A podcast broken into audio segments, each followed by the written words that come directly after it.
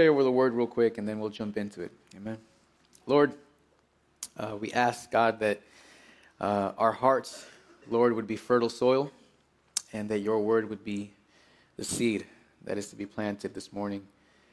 Uh, God, we thank you for your goodness and your mercy. And uh, we ask, Father, you would open our hearts this morning. In your name, Jesus, amen. Amen. Amen, church. Uh, so, last week, uh, we talked about faith, and uh, the title of, of last week's uh, sermon was Flesh, Faith, and Finitude. And uh, today is part two with the subtitle of The Struggle. And today, uh, we'll be reading out of a few passages, and I want to start with, with this one in particular, and then we'll get into it. It says, When Jesus heard this, he was amazed and said to those following him, Truly I tell you, I have not found anyone in Israel with such great faith. In, in reading this, I, I don't know if Jesus was being literal about not finding anyone else in Israel with such great faith, or was he being hyperbolic?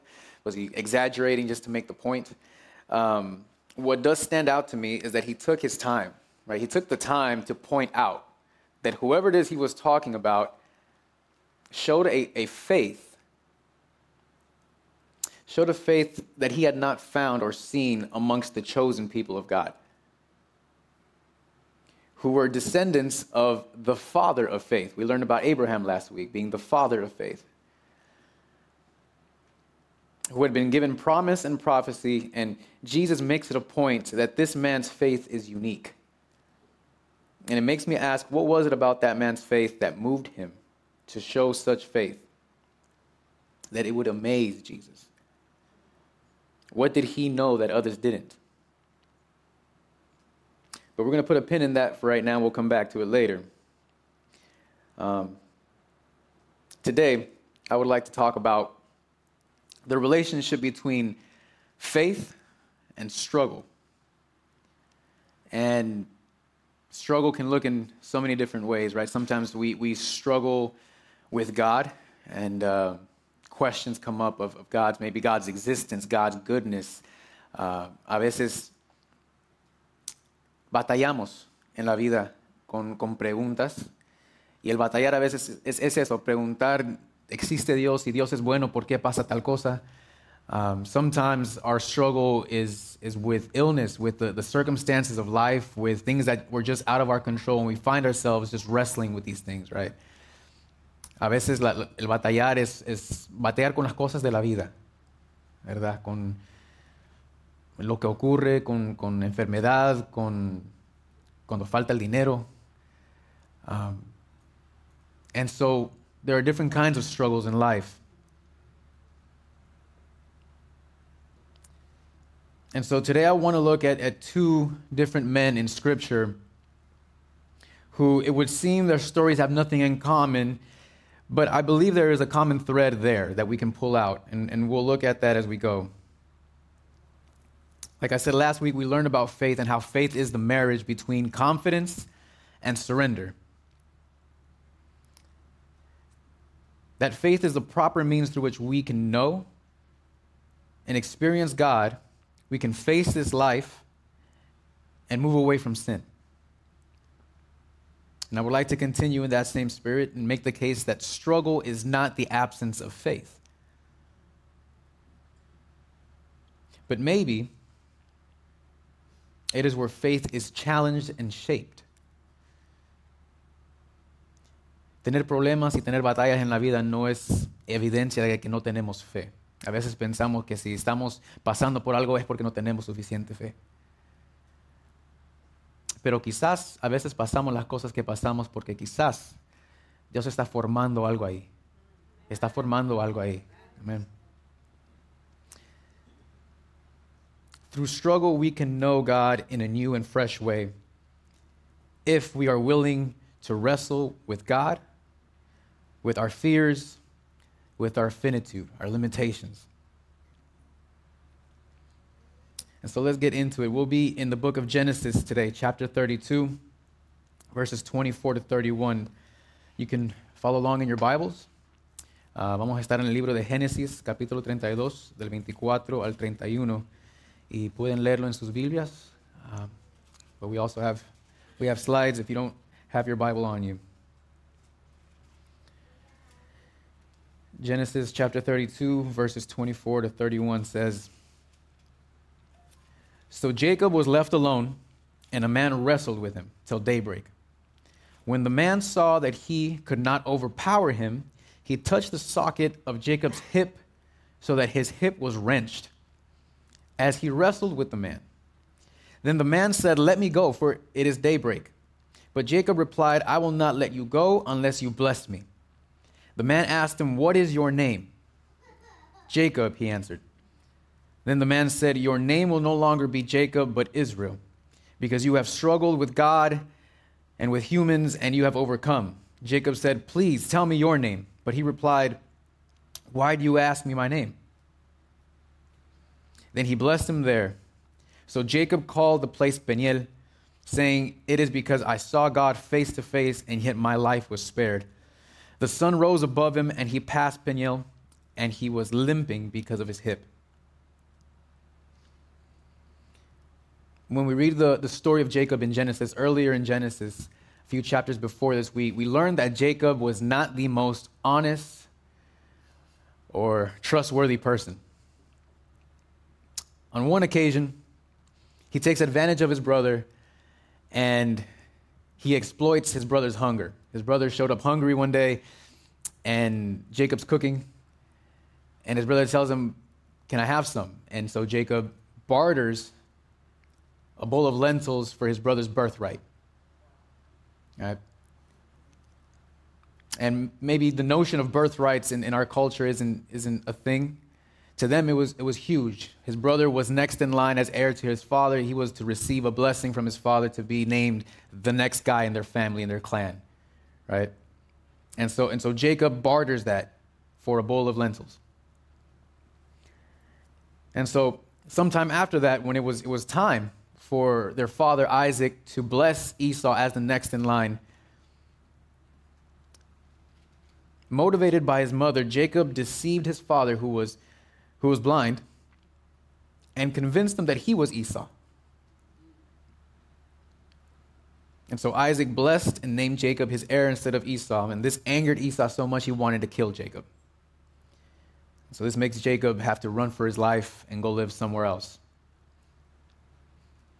Jacob, en, en, en, la, Biblia, la Biblia nos dice que Jacob no era la persona más honesta, ¿verdad?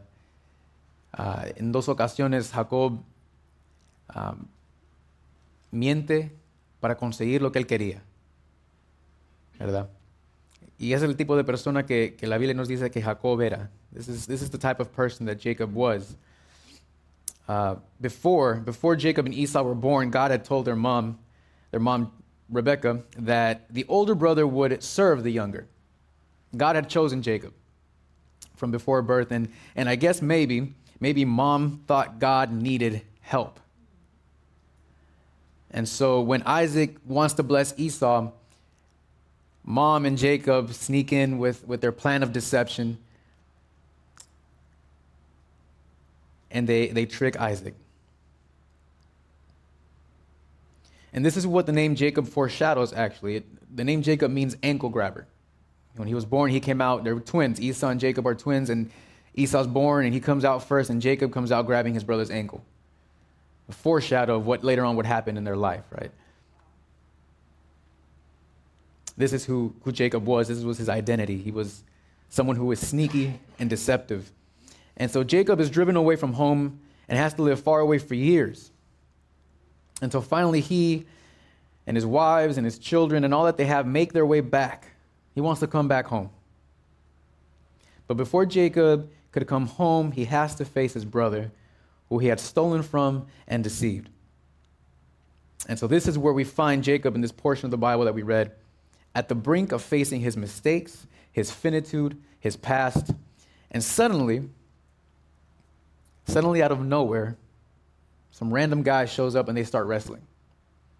I find that very interesting that scripture doesn't really tell us why or how. It just says that Jacob was left alone and someone showed up and they started wrestling.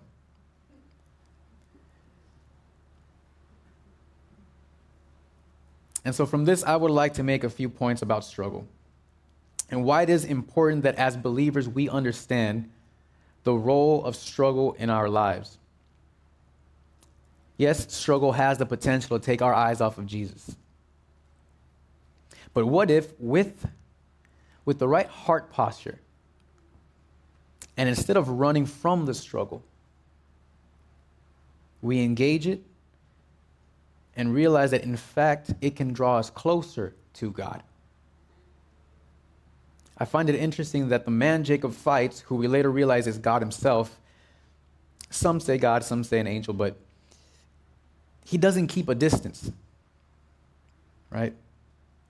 From the get go, it's up close and in your face with a lot of grabbing and grappling. And the beautiful thing about that kind of struggle with God is that in it we find proximity, recognition, identity, and transformation. Proximity, recognition, identity, and transformation.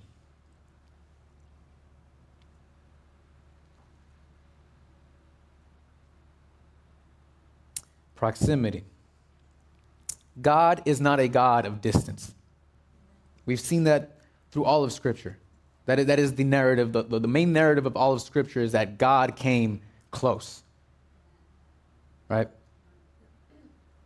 And he calls us to do the same. And so, Jacob, right, when we read the story of Jacob and all the things he did to achieve what he wanted, what he, what he thought he had to do to get to where he wanted to go, Jacob tried doing life his way by being sneaky, slithering around the truth. And see, when there's distance, right, when someone is sneaky, they, they kind of try to play around the issue. It's like, how, how much can I get away with without getting too close? How much can I, can I get from this without getting too close? Because it's, it's safe. It's safe when you're distant. It's safe when I'm out here. And since we're talking about wrestling, you know, I, I love, I love jujitsu. I, I'm a big fan of, of martial arts, and jujitsu is very different from other, other martial arts in the sense that it's, it's wrestling. It's, it's just like this, right? It's up and close.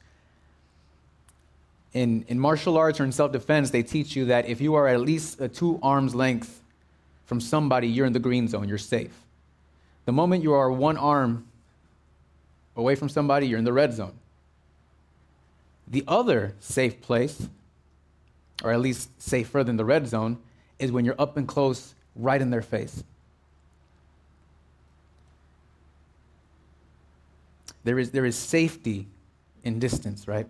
I can't get hurt from all the way out here. But the moment that I come close, the moment that there is proximity, there is vulnerability. Right?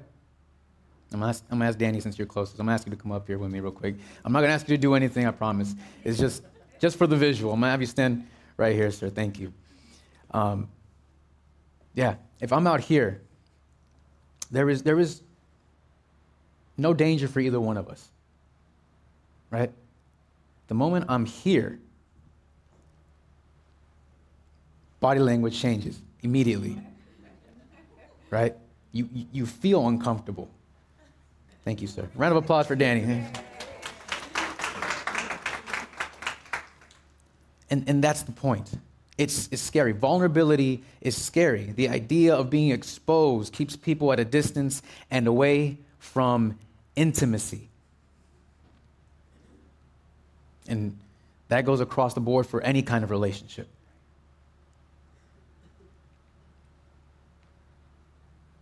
But it's interesting, right? Another example might be that when we're sick, and the sickness or the illness is not surface level, but it's deep, nobody wants their surgeon to keep a distance. You need that surgeon to come close. You need that surgeon to get up in there so he can cut you. so he can heal you. And so this time there was no being sneaky for Jacob. There was no excuses, no getting around the issue. Jacob was latched on. He was fighting this stranger. The word says that he did not tap out. They, they wrestled all night. And when the man saw that he could not overpower him, he had to touch his hip. Makes you wonder why, why he didn't do that sooner, right? I feel like, like sometimes it's like when you're wrestling your dad and he's just kind of letting you win, right? Until he gets tired of it and can just like, okay. And so God touches Jacob in his hip and dislocates his hip.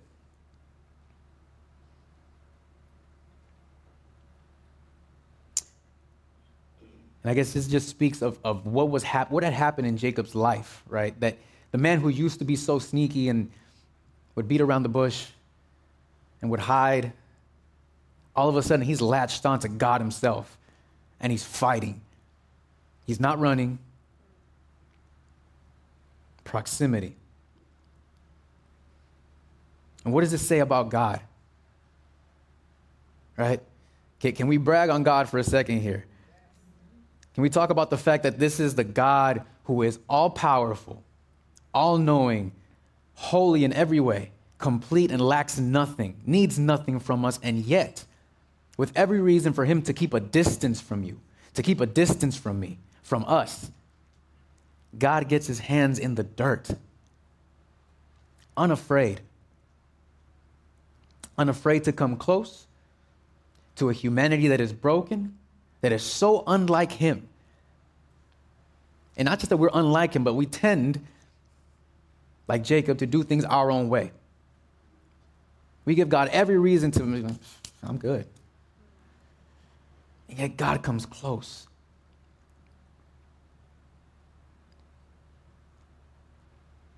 And see, if, if it was just a coming close, it, it would be cool, it would be good. But it's, it's, it's who, who is it that's coming close? And so, to my second point, first it was proximity, recognition. In, in, in, the struggle with God or in the struggle of life as a Christian, there will be proximity to God. But there will also be recognition. See, at first, we're not told who it is the stranger is that Jacob wrestles, right? We're just told that someone showed up and they started wrestling.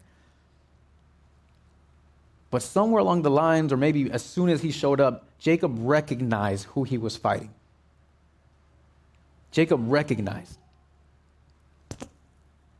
Because in verse 26, the man tells him, Let me go. And what does Jacob say? Not until you bless me. If there was some random dude, what, what would Jacob believe that, that this guy had to offer him? Why, why was, see, Jacob wasn't just fighting to flex. Jacob wasn't just fighting for the sake of fighting. He was holding on for something. He recognized that this person, this person was the one he needed that blessing from. He, he, he snuck his way into his father's blessing. But this guy right here, Whoever it is that he's fighting in this moment, this is the one he needs the blessing from. This is the one he needs his affirmation from.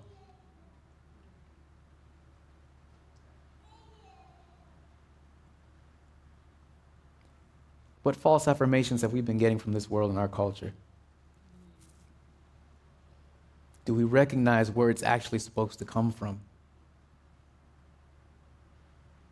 Struggle. Struggle will sometimes push us to look somewhere else for affirmation, for, for validation.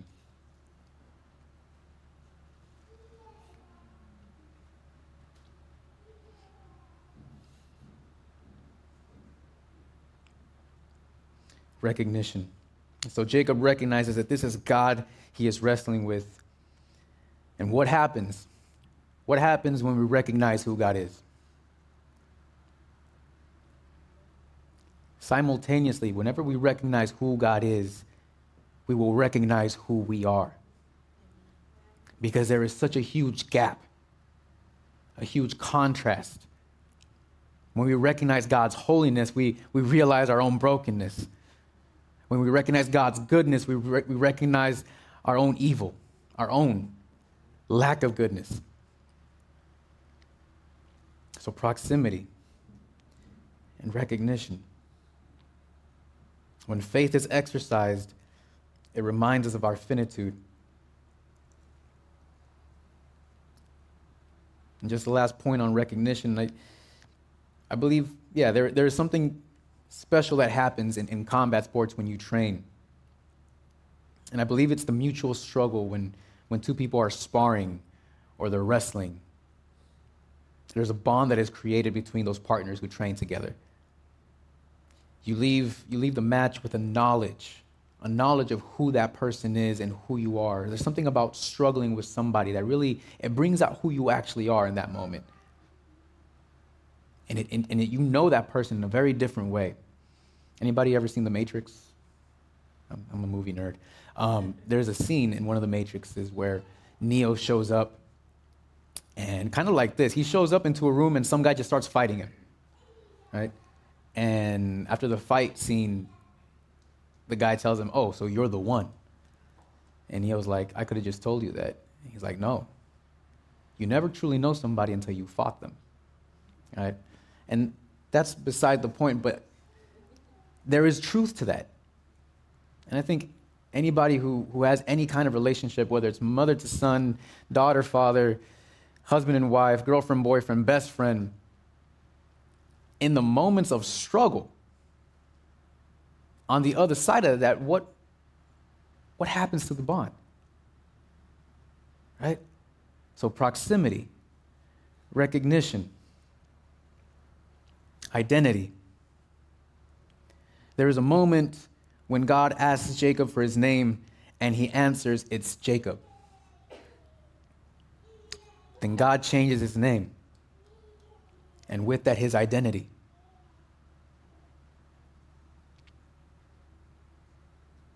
Jacob was no longer the deceiver, but instead the one who struggles with God. When we as believers embrace and engage the struggle that it is to follow Christ, with all that it comes with, God uses that to help us become who He has called us to be. Como cristianos, cuando en vez de correr de la batalla, en vez de, de correr de los problemas, en vez de correr de las dudas a veces. Si peleamos la buena batalla, Dios usa, Dios usa aquello para formarnos y ayudarnos a convertirnos en la persona en que Él nos ha llamado a ser. No, no, es, no es un... Mi mamá siempre decía, en la economía de Dios nada se gasta.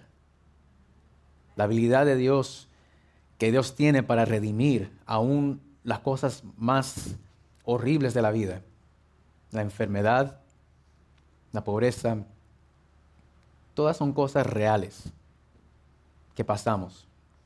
No son cosas que, eh, bueno, así es la vida. No, la vida duele. Pero Dios tiene el poder para redimir aún lo peor. God has the ability to redeem even that. And so, where have you placed your identity? Who are you? Who do you believe that you are? Jacob, Jacob lived out his identity as the angle grabber, the deceiver. What, what, what things about our past are we hiding from God? Because Jacob didn't trick his father on his own, mom helped. What about your family do you need to start leaving behind? What identities of your family have you got to leave behind? Mom and dad did the best that they could. Our families did the best they could to raise us. But at some point, we need to look to God and say, What about my past? What about my family did I learn that does not honor you? That is not aligned with the identity you have for me? Too many people get stuck in, well, this is just who I am.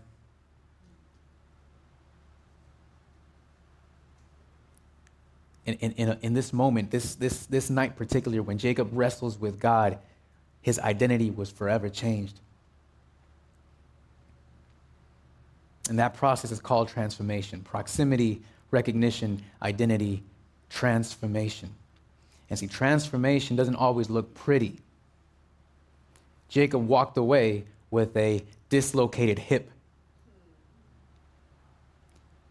You cannot have an encounter with God, you cannot have an encounter with divinity and not be marked by it.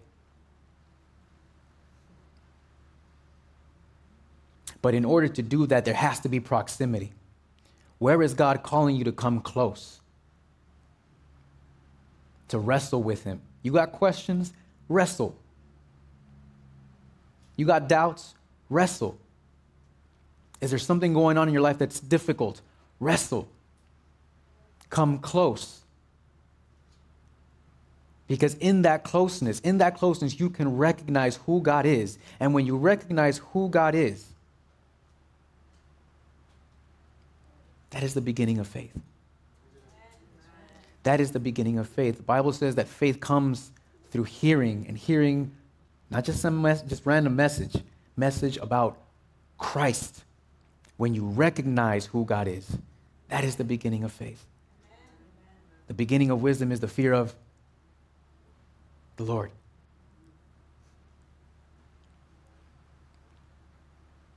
And so, as Christians, we have to learn to embrace the struggle, not run, but embrace. And it's not pretty, it doesn't always feel good. Sometimes it's painful.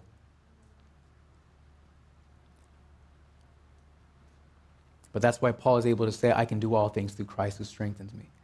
This wasn't some, Paul was not about to walk into his football game. Right? He wasn't about to go win some, some baseball game. I'm not, I'm not throwing shade here. But I think on the, in, in the west side over here, we have, we have sometimes watered down the significance of Scripture and we've turned them into cool slogans, hashtags. Paul was in prison when he said this. I know what it's like to hunger. I know what it's like to have plenty. I know what it's like to, you know, have much. In all of that, I've learned to be content, and I can do all things through Christ who strengthens me. The struggle was real for Paul. It wasn't some metaphor, it wasn't some cliche. Paul was in prison. And the point is that in all of that, when he had plenty or whether he didn't, the struggle was not taking his eyes off of Christ. It was through Christ. So the knowledge of who God is is the beginning of faith. The recognition of who God is is the beginning of faith. And it only happens in proximity to God.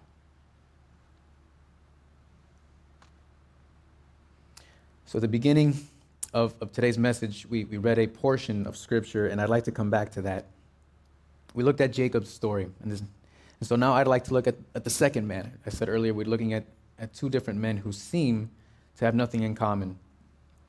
In the New Testament, though, there's a story about a, a centurion, a Roman soldier who comes to Christ. In the book of Matthew, uh, it says, When Jesus had entered Capernaum, a centurion came to him asking for help. Lord, he said, my servant lies at home paralyzed, suffering terribly. Jesus said to him, Shall I come and heal him? The centurion replied, Lord, I do not deserve to have you come under my roof, but just say the word, and my servant will be healed. For I myself am a man under authority with soldiers under me. I tell this one, Go, and he goes and that one, Come, and he comes. I say to my servant, Do this, and he does it. When Jesus heard this, he was amazed and said to those following him, Truly I tell you, I have not found anyone in Israel with such great faith. If we just read over this, we can miss the details of this conversation. This man showed up to Jesus asking for healing like so many others had. Right? But Jesus makes a statement about this man he does not make about anybody else. I have not found in all of Israel faith like this. What was it about what this man said that moved Jesus to say that? The reason why, in my mind, these two stories have some level of congruence is that this was a centurion. To become a centurion, you had to start as a foot soldier and climb your way through the ranks. And at this time, the Roman Empire had the greatest army, and they were conquering everybody. The Greeks were known for their navy. You know, the navy, they're in the water, and there's a certain level of distance. Foot soldiers, Romans were known for their foot soldiers, the dudes that go in and get up close. And this man was a centurion. He had a hundred of these under his command. And so this man knew struggle, he knew battle.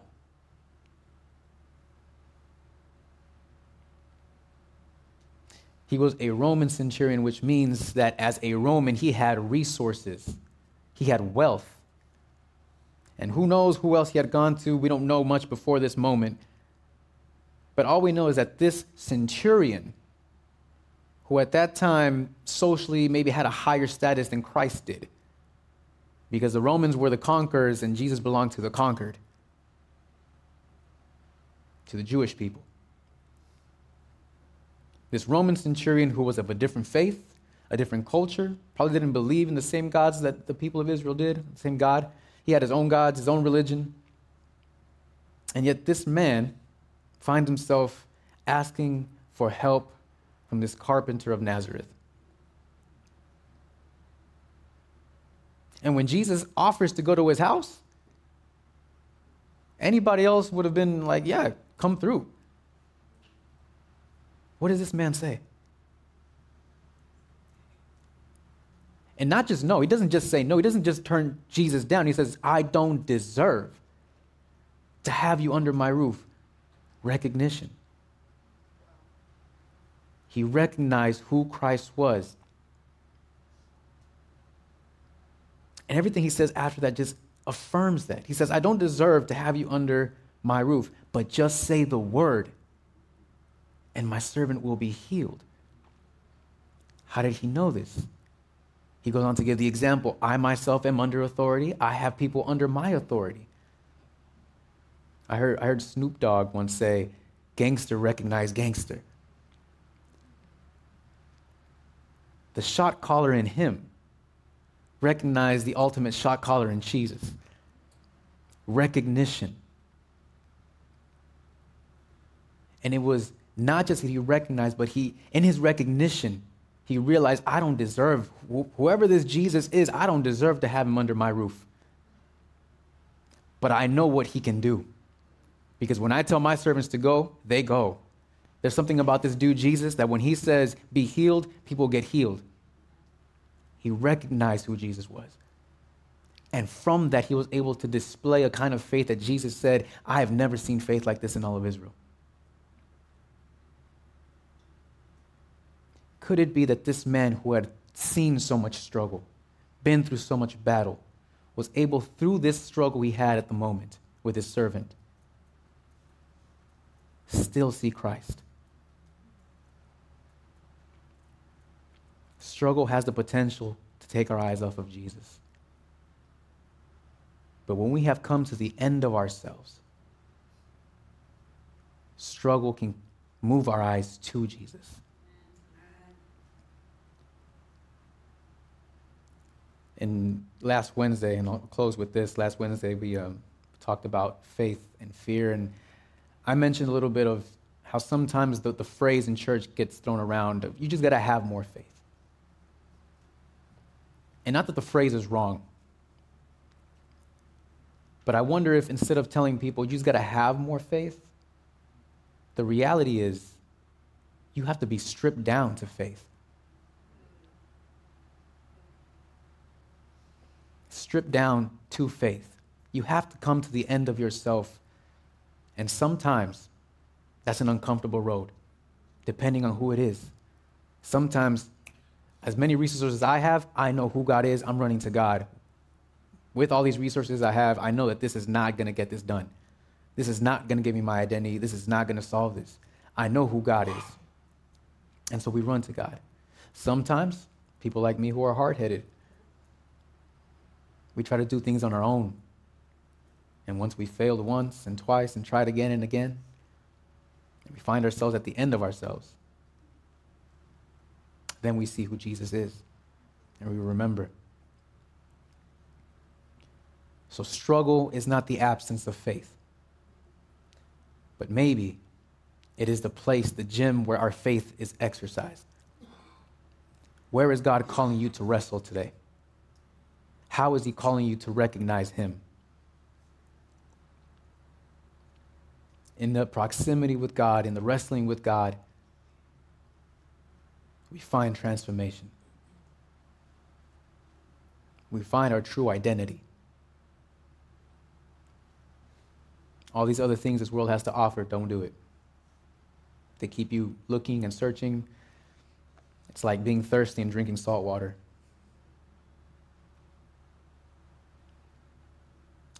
Fix our eyes on Jesus this morning. Let's pray. Lord, God, forgive us for the times we try to do things on our own. When we scheme, God Almighty, and try it in our own strength, Lord. You call us, Father, to come close, to be stripped down to faith, God. And we recognize that outside of you, there is no good thing, Lord, that can satisfy the way you do. This world offers a lot of versions of peace, versions of goodness, God, but only you hold, Lord. Only you hold, God, what is true. Only you hold, God, what is ultimately good. So, Father, I ask that you give us, God Almighty, the heart to wrestle, to not run, to not shrink back, but through faith, God Almighty, that we would come close, knowing that your grace is sufficient, knowing that your sacrifice on the cross is sufficient, more than enough, that there is nothing this world can offer us, Lord. There is nothing this world can give us that will make us complete, but you, God, in your love and in your mercy and in your grace, God, you call us that you would make us complete. You are the potter and we are the clay, Lord. And so we look to you this morning, Father, for, for healing, not only of our bodies, but God, of our minds and our souls. We look to you this morning, God, for redemption knowing that your grace is more than enough to cover our sins, Lord. In all the areas where we limp and where we struggle, Father, we ask that your grace would cover us and would move us towards Christ, Lord, to leave behind, Lord, the old and embrace what is new. We look to you, Jesus, this morning. Amen.